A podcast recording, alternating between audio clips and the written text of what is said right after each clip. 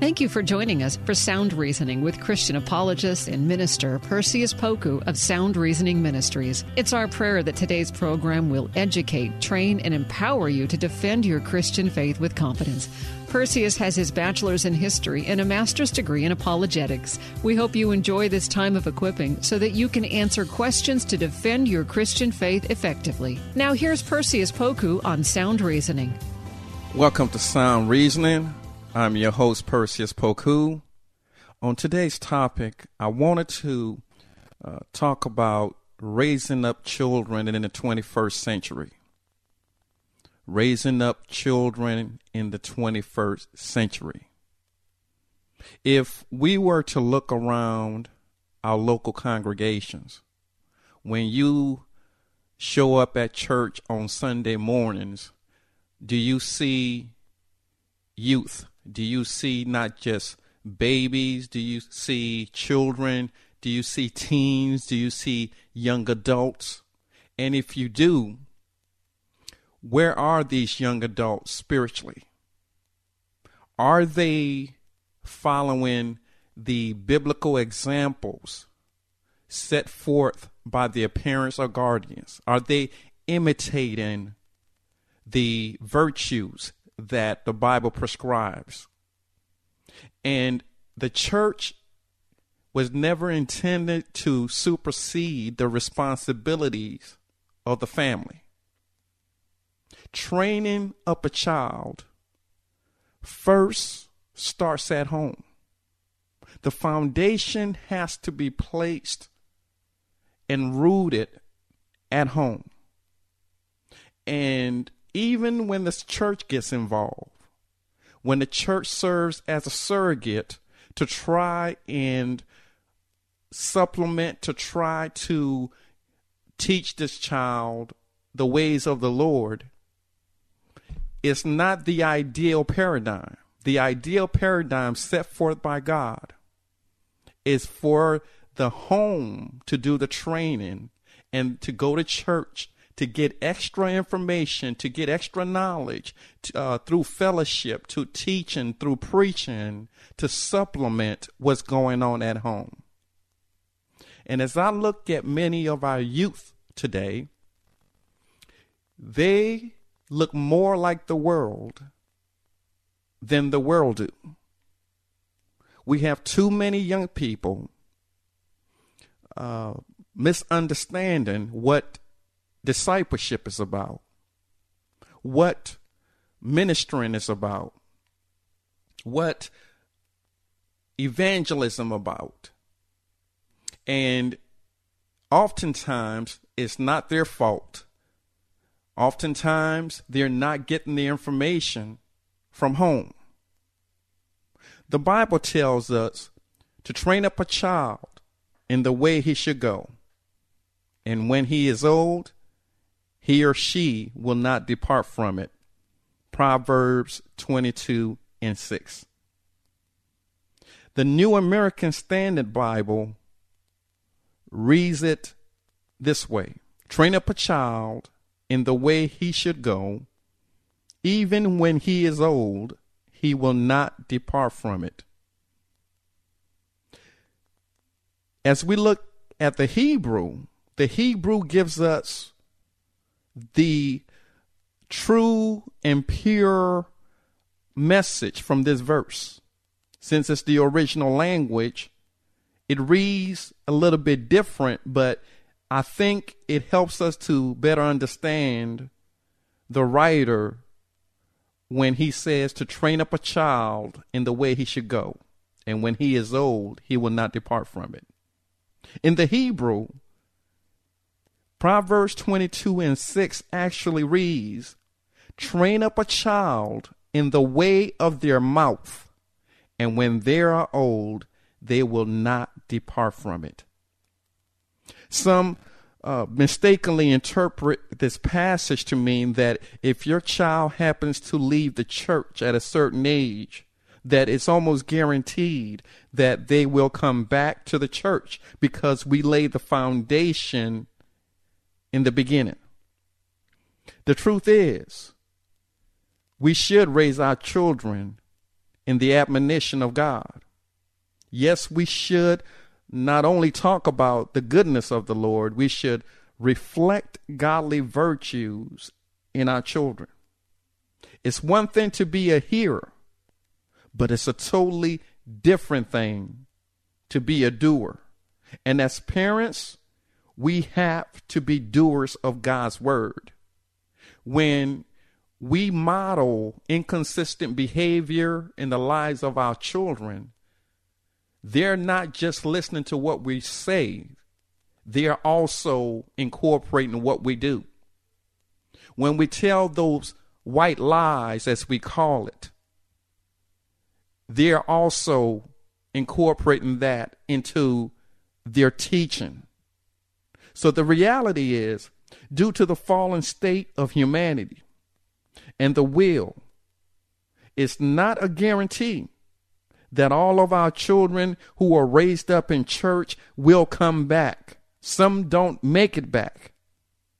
Just because you brought up in a Christian environment doesn't mean that he or she will exercise their will appropriately.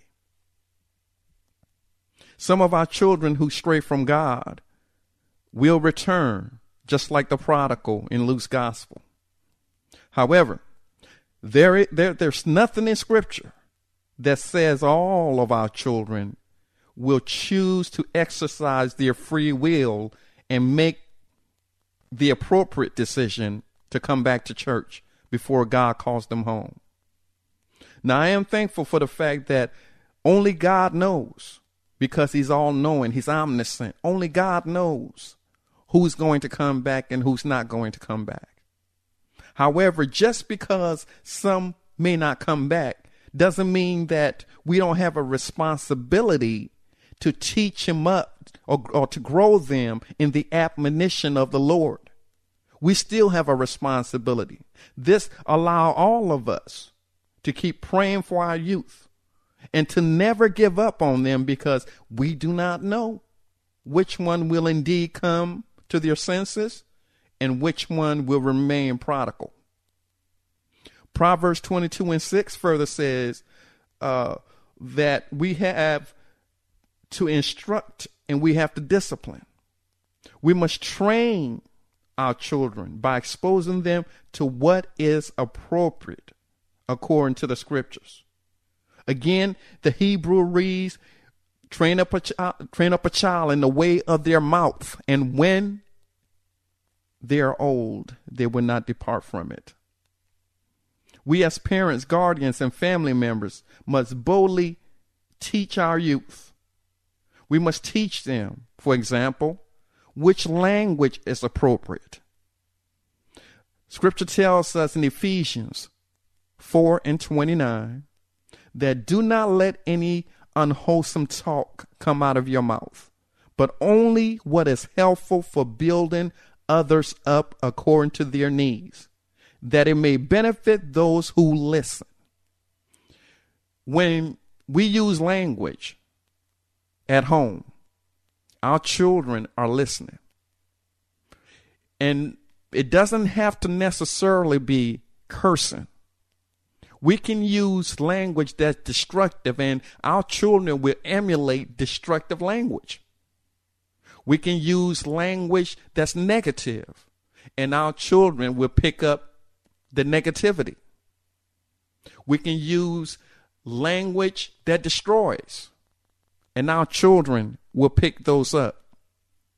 So, if we're going to teach our children in the way of the Lord and in the way of their mouth, meaning uh, that we are helping them to talk in language that's appropriate, not just language that's appropriate for church, but language that's consistent, language that's uh, a virtue, language that brings life, not death.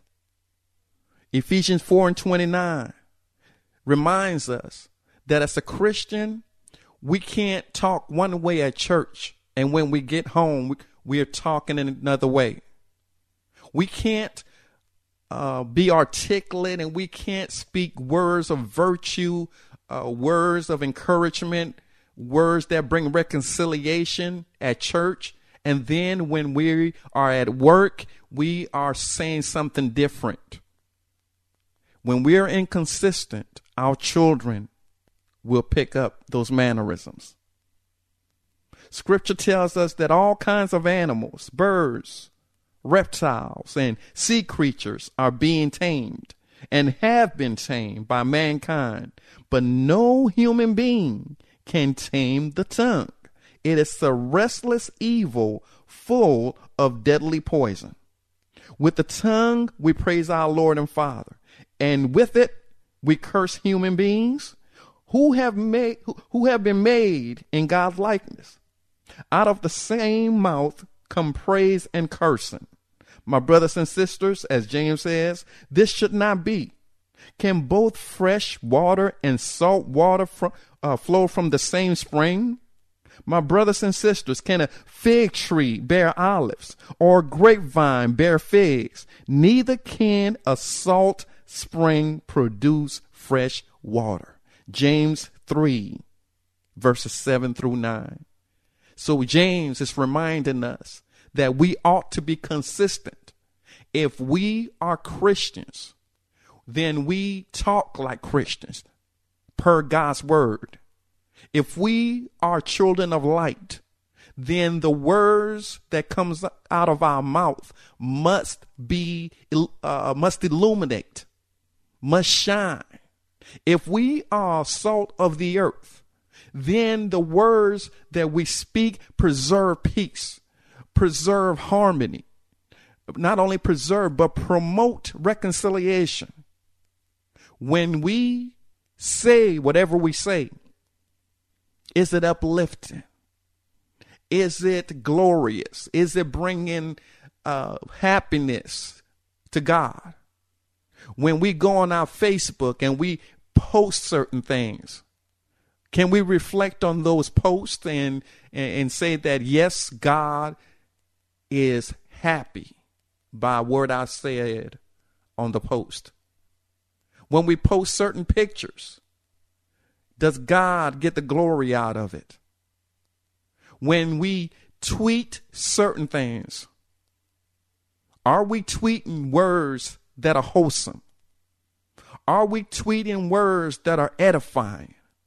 And if we're not, then it's no wonder that our children are imitating the inconsistencies.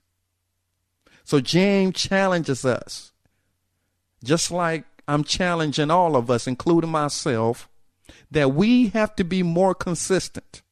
If this world is going to be redeemed, and especially, which is more important, if our children are going to uh, see with their own eyes what it means to serve God, then we have to teach them how to talk and we have to teach them the difference between words that build up and words that tear down.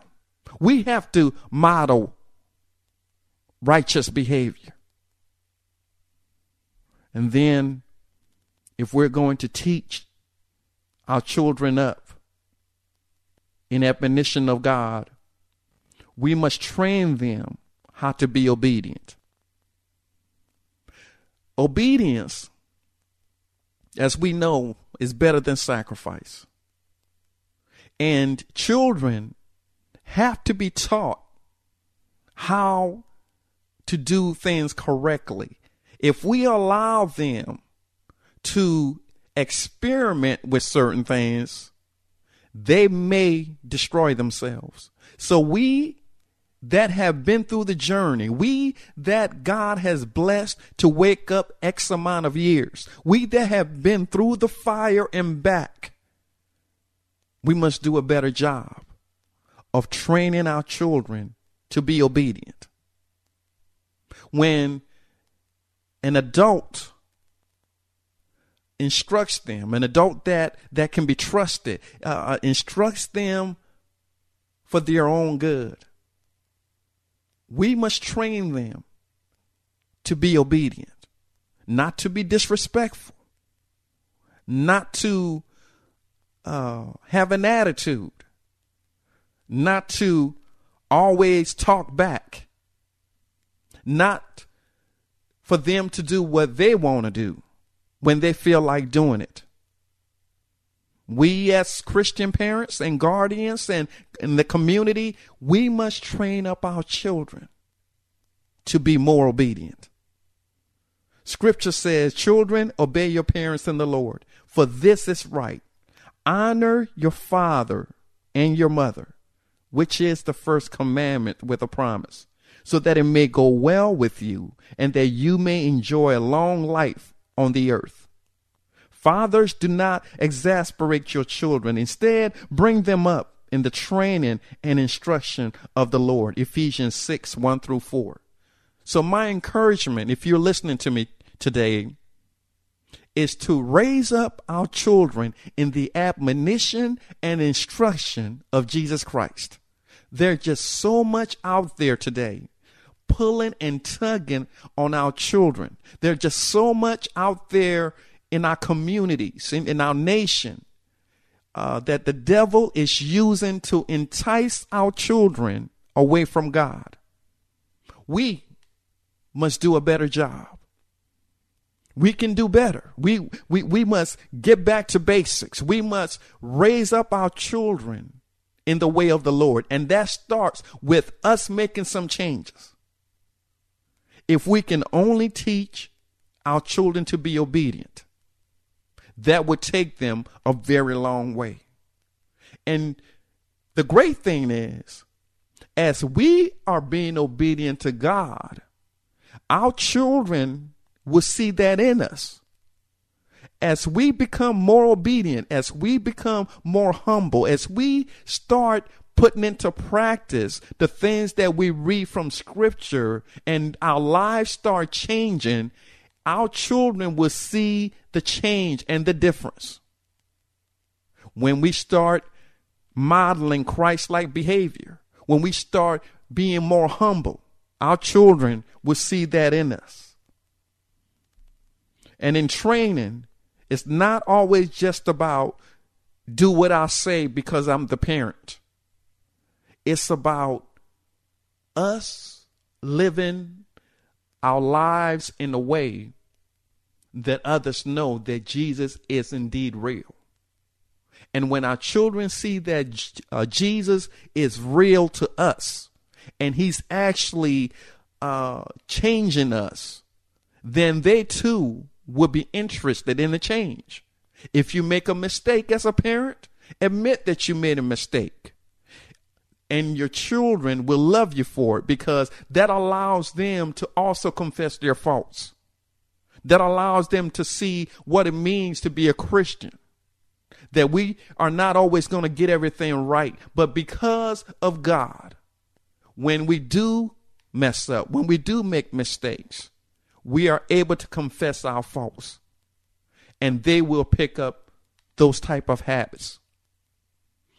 When we as parents model Christ like behavior, it goes a long way if we would stop telling these white lies, if we would uh, start using our finances for uh, godly work, if, if, if we would establish relationships that Jesus would be proud of, if if we would uh, follow the script and choose uh, individuals that are coming into our lives based on Christian principles, our children will pick that up.